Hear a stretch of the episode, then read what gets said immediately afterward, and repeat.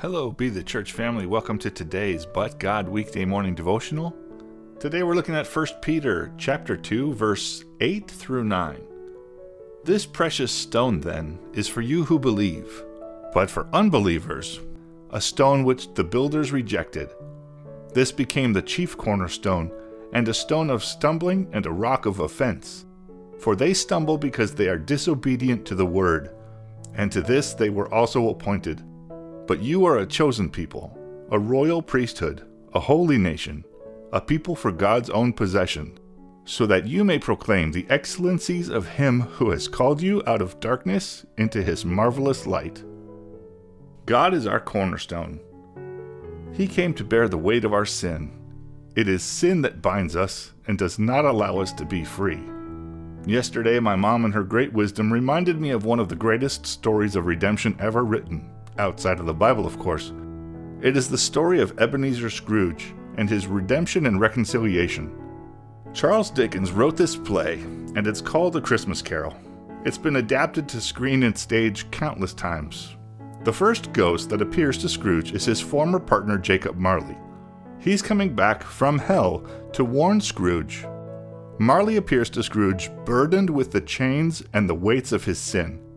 These were the burdens of unforgiveness and bitterness. Marley warned Scrooge not to live a life carrying the burdens of sin, because it truly is not a life worth living if you carry this weight.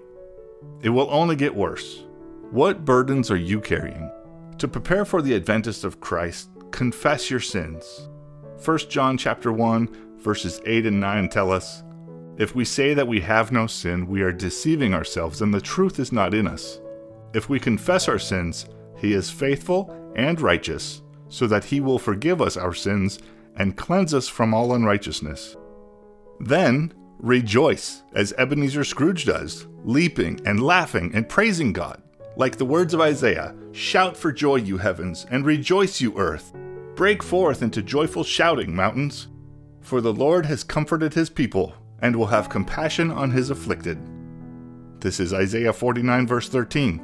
For Scrooge, his sin of unforgiveness and his burden of bitterness had been released.